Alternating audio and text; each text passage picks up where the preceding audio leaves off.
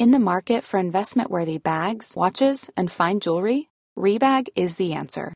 Rebag is a luxury resale platform where each piece is carefully inspected by experts to ensure quality and authenticity. Use Rebag to buy and sell finds from the world's top brands, including Louis Vuitton, Chanel, and Cartier. Head to Rebag.com to get 5% off your first purchase with code REBAGNEW. Shop today at Rebag.com. That's R E B A G.com. And use promo code REBAGNEW for 5% off your first purchase. This Mother's Day, celebrate the extraordinary women in your life with a heartfelt gift from Blue Nile. Whether it's for your mom, a mother figure, or yourself as a mom, find that perfect piece to express your love and appreciation. Explore Blue Nile's exquisite pearls and mesmerizing gemstones that she's sure to love. Enjoy fast shipping options like guaranteed free shipping and returns. Make this Mother's Day unforgettable with a piece from Blue Nile. Right now, get up to 50% off at BlueNile.com. That's BlueNile.com. The Telegraph. The Telegraph. Podcasts.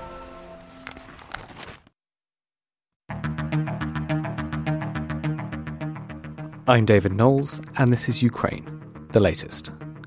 Today, we'll talk about the continuing battle in the Donbass, the fire at Russia's Bryansk fuel depot, and the impact of Emmanuel Macron's victory in the French presidential election мною принято решение о проведении специальной военной... This hideous and barbaric venture of Vladimir Putin must end in failure. Nobody's going to break us.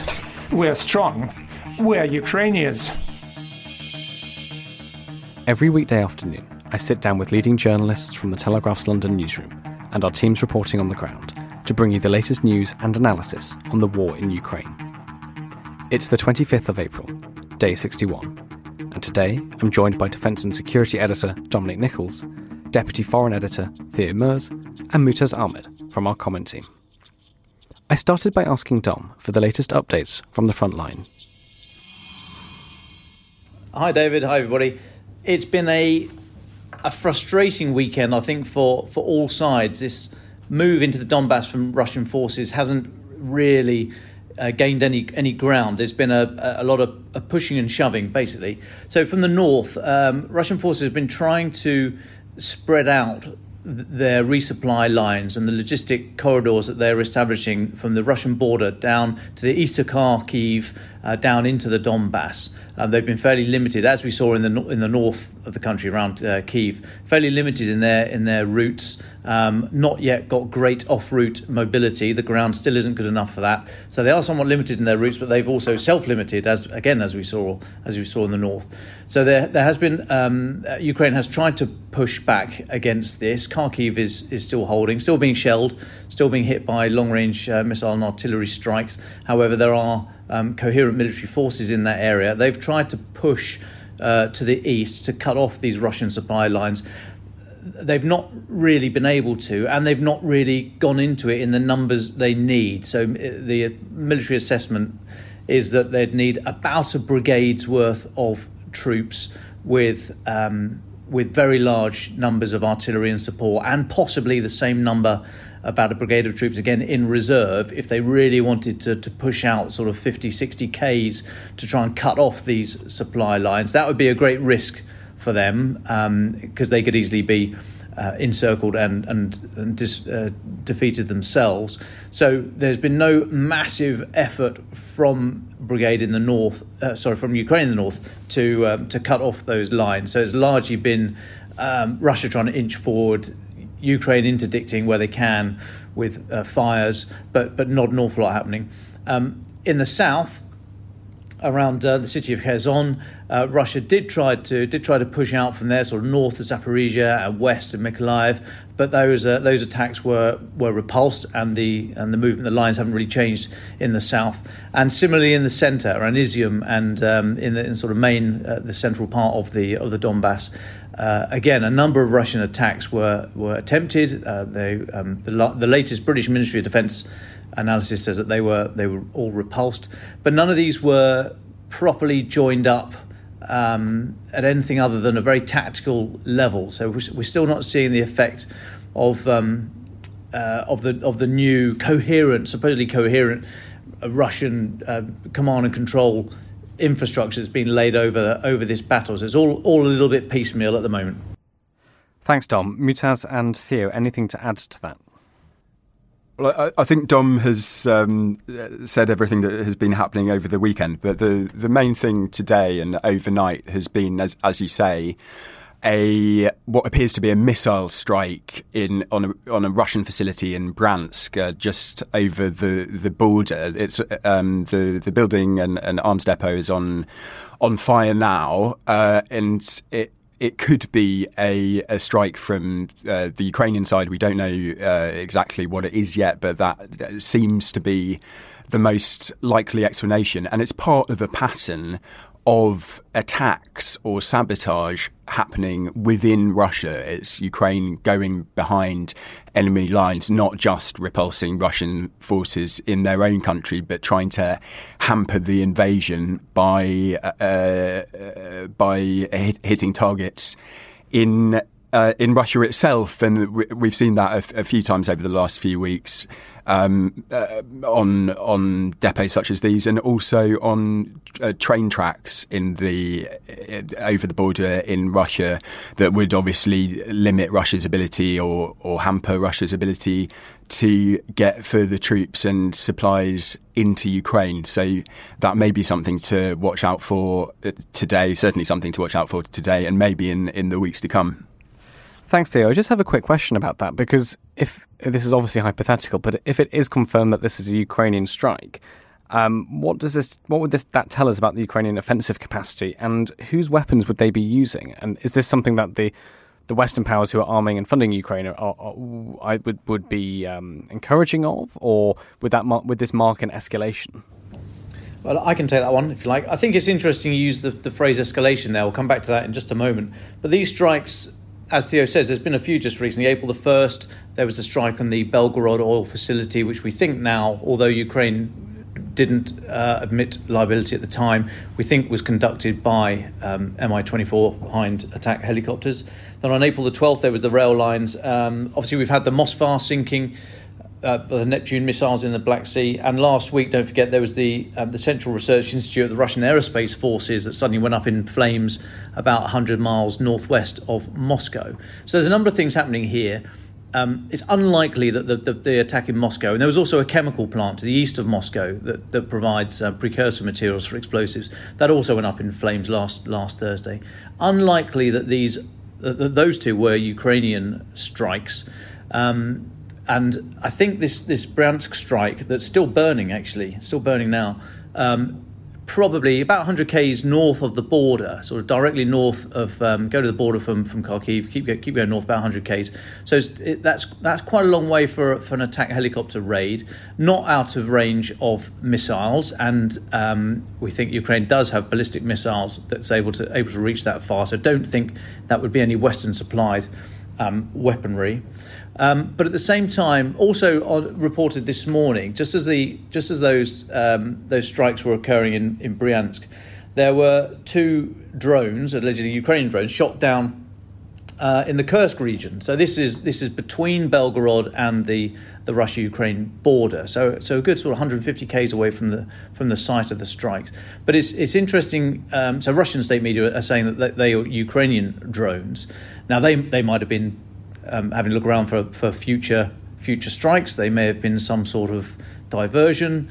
Um, we were told when the Moskva was hit that there was a there was a, a very obvious drone um, very near the ship, which had, had, drawn a lot of the crew's attention, um, possibly aiding in the strike or possibly just a diversion. But all these things together do suggest that the Ukrainian forces are, are, are pretty skillful at doing these um, tactical actions, these, these either soft raids, special ops forces raids, or air assault or missile strikes, these, these raids um, that, that do have uh, military utility. They're not just a, they're not just sort of an embuggerance as much of the you know you, the Russian forces seem to be just firing artillery around just to just to for want of something better to do.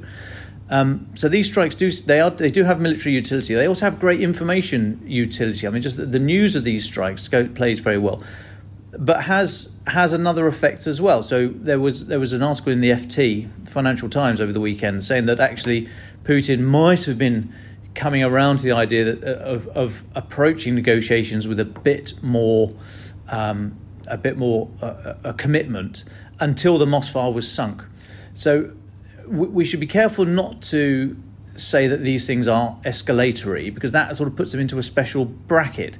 And, and I don't think they are. I mean, this is this is war. Ukraine has been invaded. Um, uh, Russia is conducting strikes across the border into Ukraine. It's entirely legitimate that Ukraine strikes back.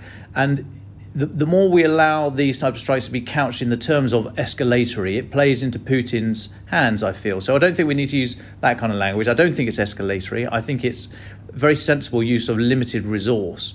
Um, it does beg the question, though, where, where this is going, because as we said last week, if, if Ukraine are now doing these attacks to raise the cost of this of this misadventure for Putin, that that's one thing. But you know these in and of themselves are not going to end the war. So so you do have to question when when when positioned for any future negotiations, quite what um, how helpful these are. So, for example, going going for oil facilities and logistic facilities north of the border has an has an immediate uh, impact or very very rapid impact into the, the battle for the Donbass. Um, some of the some other strikes that might be suggested, for example, dropping the or attacking the Crimea bridge that, that, Russia built in 2018, opened in 2018 and, and 2019 for the rail link. Uh, linking mainland Russia to Crimea.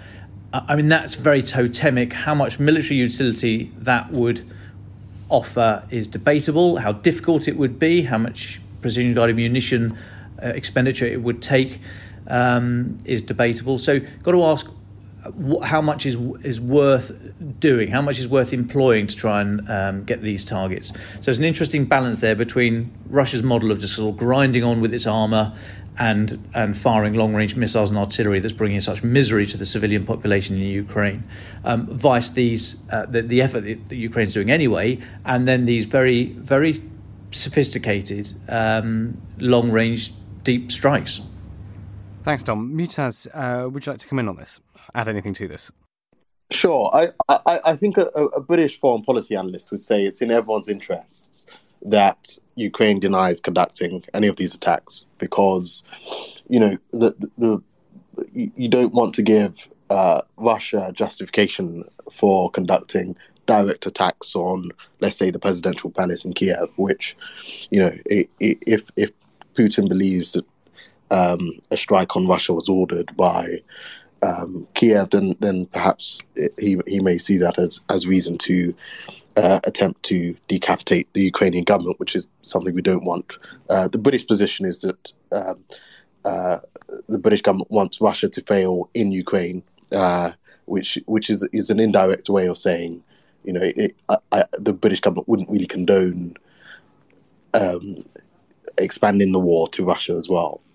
Um, but it, it's deeply embarrassing that a country that claims to be a great power Russia is is is experiencing these things.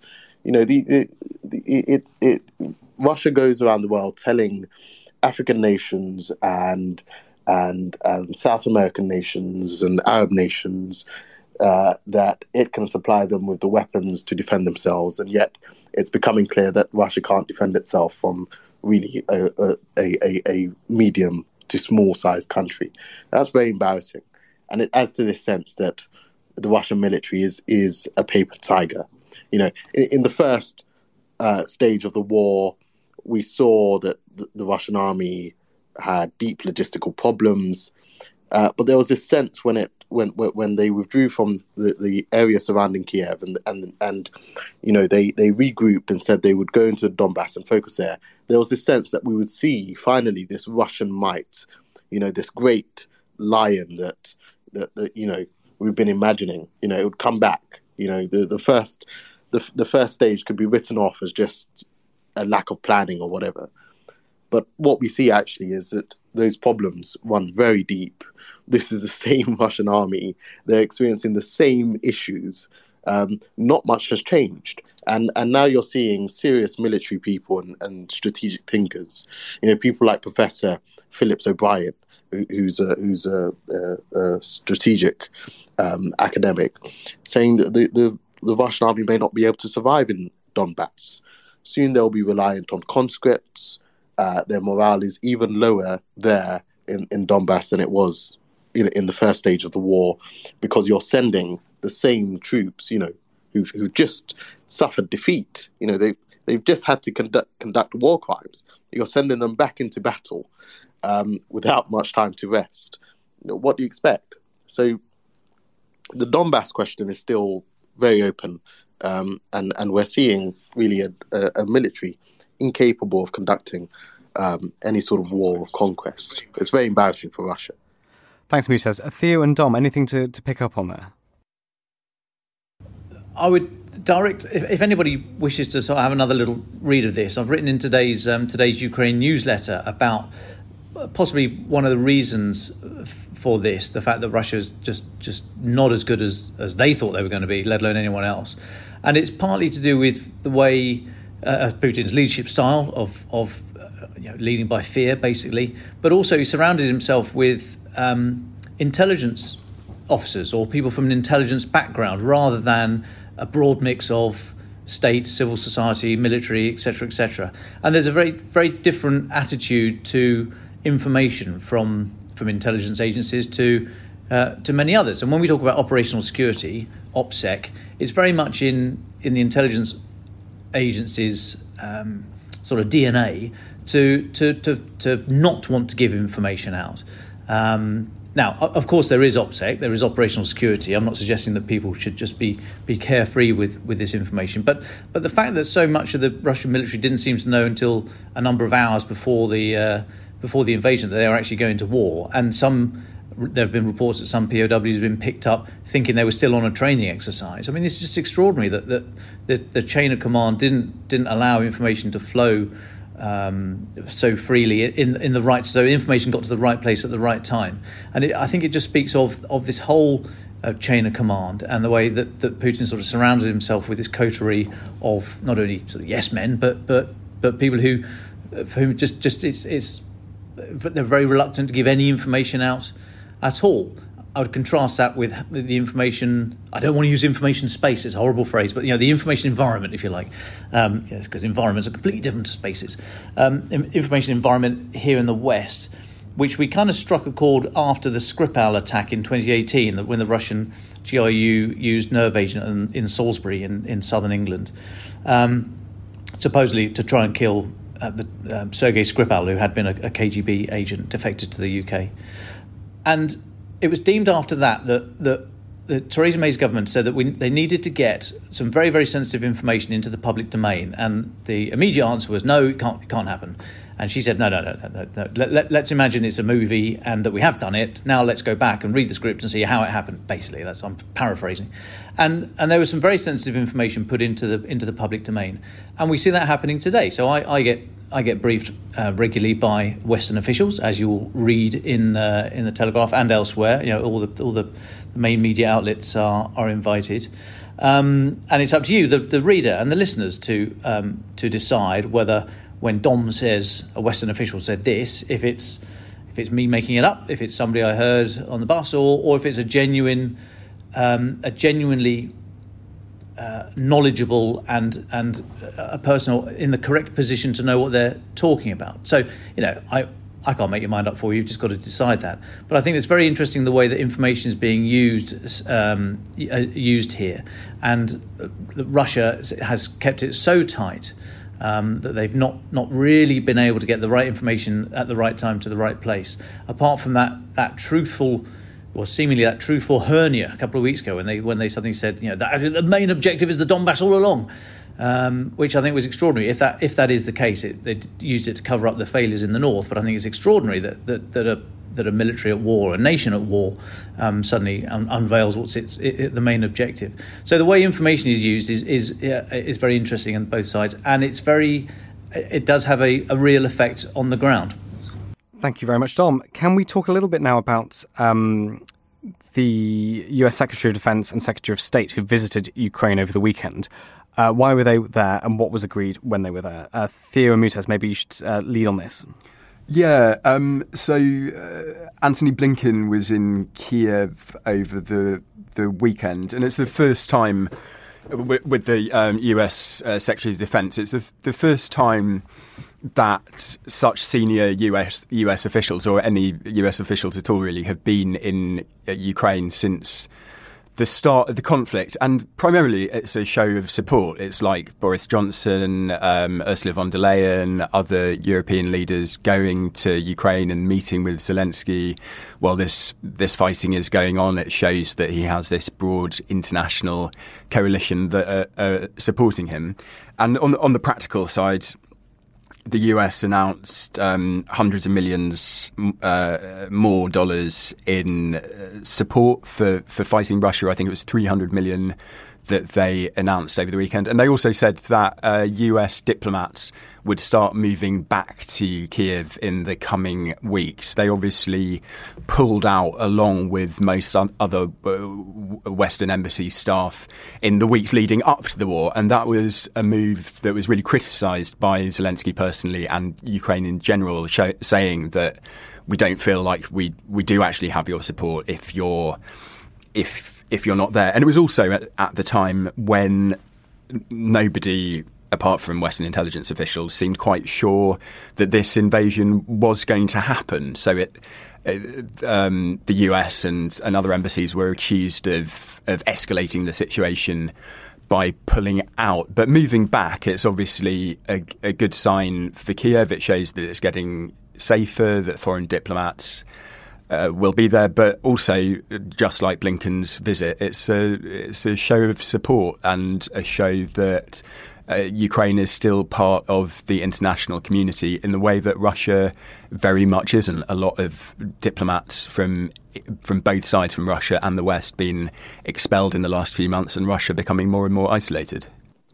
Yeah, no, I, I, I just, yeah, I, I think that's right. Um, it, it's very symbolic. You know, it, it follows on from uh, Italy and the UK announcing that, that their embassies are reopening in Kiev. It's it's a symbolic sort of statement that that uh, these countries believe Ukraine has secured its independence. This, this was the important thing, uh, I, I, think, for many British diplomats. Um, what I heard at the start of the war is that is the most important thing is that Ukraine secures its capital because by securing its capital, it secures its independence.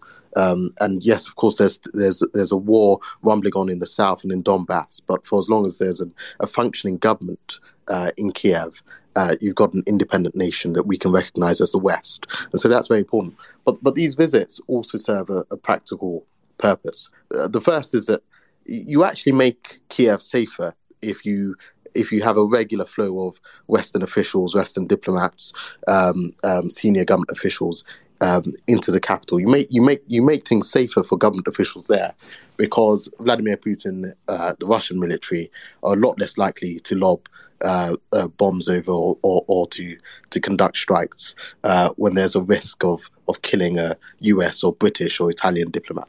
So that's that's one practical purpose. The other is that diplomacy. You know, th- there's a reason diplomats prefer to meet in person, which is that you have a different dimension when it's person to person. You can have a greater effect.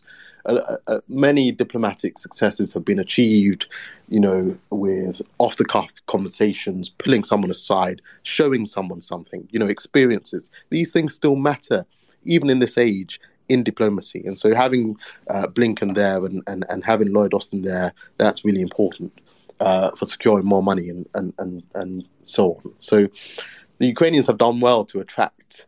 Um, these officials.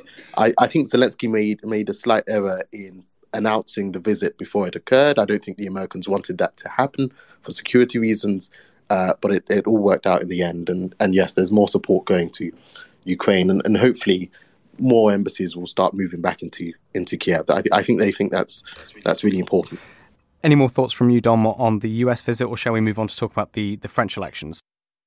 A couple of quickies, if I may, on the on the US visit. So, um, Secretary Blinken's also confirmed that uh, President Biden is going to nominate Bridget Brink, uh, who's currently the US ambassador to Slovakia, to be the next year ambassador to Ukraine. Um, uh, Bridget Brink is currently, or no, sorry, she's had experience in Uzbekistan uh, and Georgia, um, so she's uh, well well versed in, in the region, and um, so a lot of a lot of money was announced, and I'd be really interested in, in any of our uh, US listeners um, or anybody who, understands the way that you, the, the, finance works in the US could get in touch, please. I'm looking at the. I've got the statement here from the, the US Embassy here in here in London, um, uh, talking about the details. Um, and they said that that um, Secretary Blinken also said that 713 million dollars from the foreign military financing for Ukraine uh, and 15 other allied and partner nations in Central and Eastern Europe and the Balkan region will be made available. So it's a lot of money, but suddenly then it's spread a bit more thinly. Um, this includes $650 million in funding provided by the Ukraine Supplemental Appropriations Act. More than 322 million of this of this obligation is for Ukraine and will provide support for the capabilities Ukraine needs as Russia's forces train their focus on the Donbass. So I'm not sure how much of this is new money for Ukraine and whether or not they don't talk about any specific uh, natures of equipment. Uh, they do talk about some of it will be used to help NATO allies backfill capabilities they've donated to Ukraine. So, you know, I can't quite work out how much, if there's any additional money here uh, for equipment. Although it does say it does say that 165 million dollars has been made available for non-standard ammunition for Ukraine, and I wonder if that's for um, ammunition to, to, buy ammunition that is not currently in service with, with the US or other or other NATO allies. But like I said, so there, there was a bit of sort of number crunching going on there, and if there was any any contributors or sorry any any listeners um, from from the US who were, who were, able to kind of DM us or drop us a line to explain whether or not any of this is, is new money and new equipment, uh, and quite what it means the um, the foreign military financing uh, in particular, I'd be very interested. So thanks. So let's talk a little bit about the the uh, the French elections. Uh, how did uh, the war in Ukraine war in Ukraine play in the French elections, and what's the impact of Macron's um, Macron's overwhelming win? Well, the the war in Ukraine did have an impact in it in that uh, Macron was a, was very late into the campaign because he was so uh, focused on the, the, shuttle diplomacy with, with Putin and Zelensky and, and playing a role and playing a role in that. Which, when the polls were slightly tightening in the last couple of weeks, and it looked like Le Pen might have been in with a very outside chance. There was this criticism that he'd been too focused on international affairs and not enough on domestic issues like cost of living uh, crisis and his plans to uh, raise the re- retirement age, etc. And also, the, the war played a, a, significant role in that when uh, Macron and Le Pen did come head to head for their their one. Uh, TV debate ahead of the second round on on Sunday, Macron really laid into Le Pen over her ties to Russia, or what he said were her ties to Russia, because she took this, or her party took this bank loan from a Russian bank, which he said made her beholden to the Putin regime. And that was part of a I wouldn't say it was a it was a turning point because obviously it was widely known that her party had taken had taken this loan, but it was part of his attack on her, which uh, proved ultimately to be successful. And as as we now know, he has won the election with a, a wider margin than many of the polls predicted. So yes, it did play a role. And in terms of what is going to happen after the election, now that Macron has won, he may not be quite as involved in the international response to Ukraine as he has been. And that's because the domestic political this domestic political battle in France isn't quite over yet. He's got parliamentary elections coming up in June, and that will determine who he can have as his prime minister, whether he continues to have a parliamentary majority that allows him to push through the reforms that he says he wants to he wants to get done, and it also it looks like. Um, parties on uh, on the hard right, like Le Pen, and the radical left, like Jean-Luc Mélenchon, who came third in the presidential election, they're both trying to win seats. So um, Macron is and look likely to to gain seats. So Macron is going to have this um, domestic political balancing act for at least the next couple of months. It's not the case that he's won. Okay, he can get back to being this this figure on the European and and world stage. Um, so. we may not see such a large French involvement, though it goes without saying that Ukraine is very pleased that Marine Le Pen didn't win the election. Zelensky spoke out in support of Macron. Um, and opposition figures in Russia, like the jailed opposition leader Alexei Navalny, also called on French people not to vote for Le Pen uh, again because of these perceived ties to Russia and um, her praise for uh, President Putin in the past. Mutaz, what are your thoughts on this? Yeah, just just two things. Um, on, on, the US, it's good to hear from Dom that that uh, they've um, named um, a candidate uh, to be US ambassador to Ukraine. Uh, but we should remember that that there was a vacancy for about two years, I think, uh, for that role. Obviously, the US had representatives in Ukraine, but that, that should tell you something about Western complacency. And and you you know you had a new president come in, but still, there, there, there hasn't been a, a, US ambassador to Ukraine for two years. Um, uh, and on France, uh, as as Theo was saying, something very interesting happened during the campaign. During the campaign, we saw Macron's position on Ukraine toughen it, it, there was a real sort of paradigm shift. You know, you, you started uh, seeing, uh, you know, he stopped, first of all, he stopped calling Putin. He'd had enough of Putin. This, this, this um, language of continued dialogue um, ended. Uh, you started seeing French officials releasing intelligence about the activities of Russian mercenaries in Western, uh, in West Africa, where France has an interest.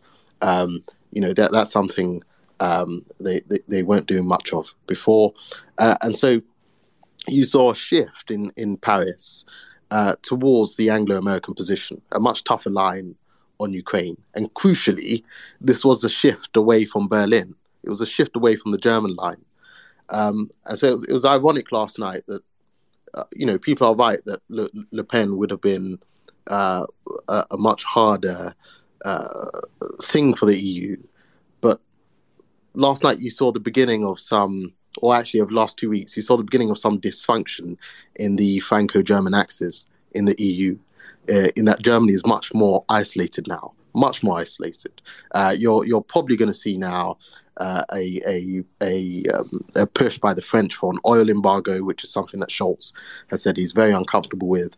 Uh, you may see more weapons being transferred, uh, and so the EU today, in terms of Ukraine, ironically, is more divided probably uh, than it was before the campaign, um, and so that that's something to watch out for. Um, uh, the, the, the, there is much less agreement now between Macron and Scholz than there was a few weeks ago.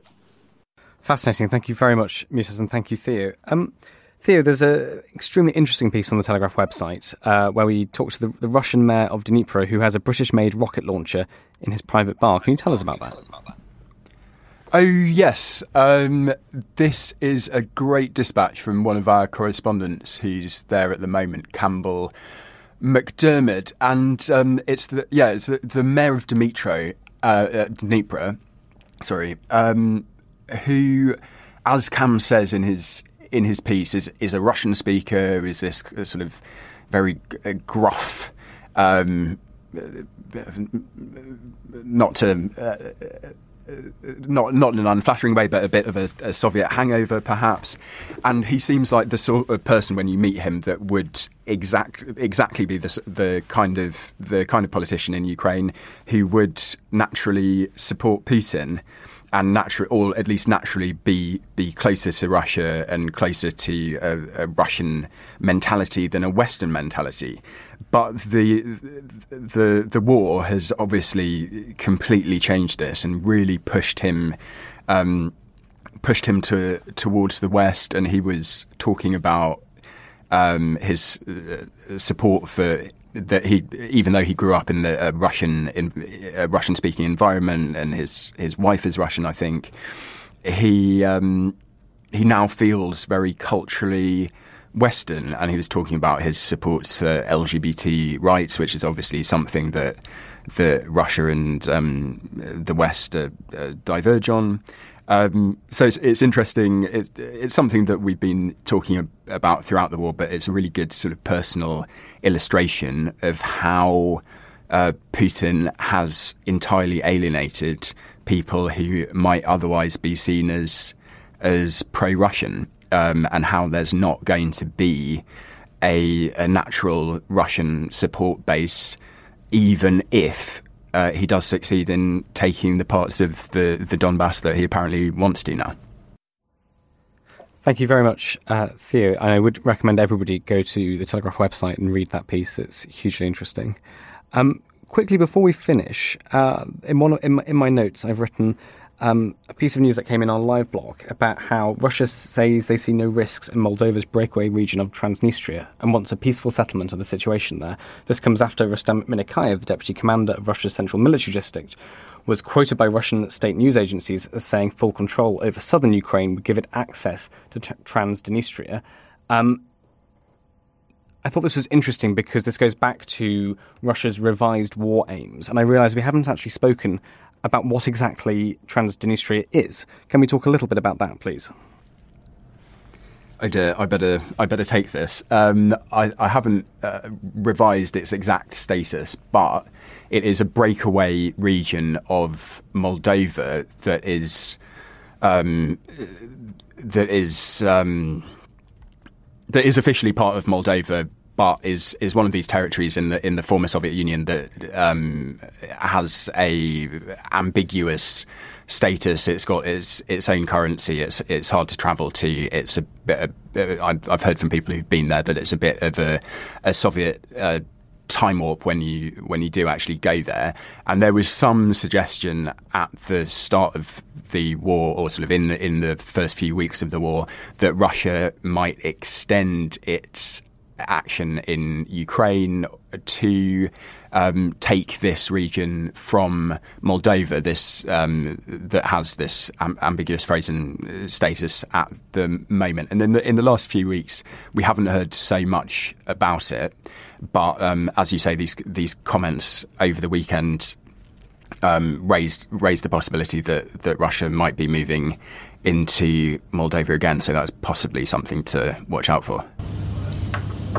All I'll add to that is uh, we, we, should always bear in mind uh, Russia, Russian communications, strategic communications generally come out of one of three pots, and it's divert, deny, or discredit. Um, if they don't like what's what's happening, or uh, or, or, wish to uh, make you look at look at look at the shiny thing over there rather than what's happening uh, over here. And I think this one comes out of the purely you know, straight out of the divert pot. Uh, I mean, we, you know, we, we've not we've not heard about uh, Russian fears for Russian speaking population in Moldova for well, for pretty much up to now in this war, and yet suddenly it, it, now it's now sort of verging on a war aim, and we should all get. I mean, just it, it, this is a side order. I mean, do look into it so so that we're aware of the of the issues and we're better armed for, for when these uh, these arguments come out. But I wouldn't worry t- about spending too much of all, everyone's busy days um, looking at this. This is this is straight out of the of the divert pot of Russian strategic communications. Thanks, Dom. Um, well, I think our time together here is probably up. Can we just talk a little bit, each of you, for your, can I ask you for your final thoughts and what should we be looking for uh, this week? Last one for me would be to keep an eye on uh, uh Antony Blinken and Lloyd Austin's uh, visit uh, from Ukraine. They're, they're, coming back. They're, um, they're going to be stopping off um, at a, a, location in Europe, uh, which I've been invited to tomorrow. Um, and they're going to talk at this defence consultative meeting. They're going to talk about um, aid, uh, increased aid for, for Ukraine, and the and the next steps. Uh, and interestingly, they're going to be talking about the, the longer term national security interests. Um, so so not only interesting that it's happening, uh, but interesting that the, the, the, vision is is being pushed out from from the immediate equipment requirements onto the sort of longer term politics. But um, I'll be able to, if I can't dial in tomorrow from where we are. Um, certainly, I'll get get a report up, and uh, we'll be able to chat about it uh, on Wednesday. And um, I think one of the things to look out for is uh, attacks on the the south of Ukraine and civilian areas. Obviously, one of the uh, stories we saw from the weekend was the uh, missile strikes on residential apartment blocks in Odessa. A, a woman killed along with her three month old her three month old baby, which was an awful human story from the conflict, but sadly not so not so uncommon. And I think there that may be a, a flashpoint in terms of in terms of fighting in the days to come. Amutaz, would you like the final words? Sure. Um, I'll, I'll be watching, uh, uh, as Theo said, the south as well, uh, Odessa. Um, if you'd like to know why why that particular city is so important uh, in terms of access to the Black Sea and so on, um, and its historical importance, go and read David Abulafia on the Telegraph. Um, and frankly, if, if Russia is able to build a corridor in southern Ukraine, the truth is that that breakaway region of Moldova becomes low low hanging fruit. Um, um, uh, they, would have very easy access to it. Um, um, and the second thing I'd watch is Macron and Scholz. You know, uh, Scholz was the first person Macron called after winning last night. Of course, he was. And these two, I think, over the coming two weeks or so, are going to hammer out Europe's position, or or at least or, or at least the, the Franco-German um, position, uh, because as we've seen with Poland and so on, um, the, the EU is no longer united on, on Ukraine. But they, they're going to hammer out what, what Berlin and Paris think on in terms of um, how this war should go and, and, and how Europe should respond. And that's going to be a very important sort of strategic moment. So I'd watch out for that. Ukraine the Latest is an original podcast from The Telegraph. To stay on top of all of our Ukraine news, analysis, and dispatches from the ground, subscribe to The Telegraph. You can get your first 30 days completely free at telegraph.co.uk forward slash audio. Or sign up to Dispatches, our Ukraine newsletter, which brings stories from our award winning foreign correspondents straight to your inbox. Today, Ukraine the Latest was produced by Louisa Wells and Giles Gear, and on Twitter, Alice Hearing.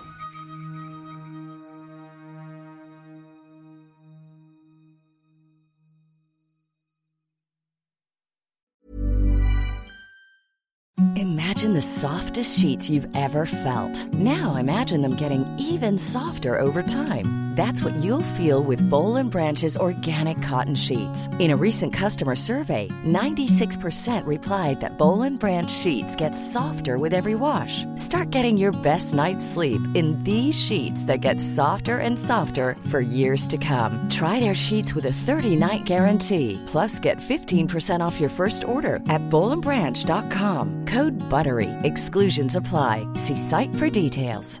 Even when we're on a budget, we still deserve nice things. Quince is a place to scoop up stunning high-end goods for 50 to 80% less than similar brands. They have buttery soft cashmere sweaters starting at $50, luxurious Italian leather bags, and so much more. Plus, Quince only works with factories that use safe, ethical, and responsible manufacturing. Get the high-end goods you'll love without the high price tag with Quince. Go to quince.com/style for free shipping and 365-day returns.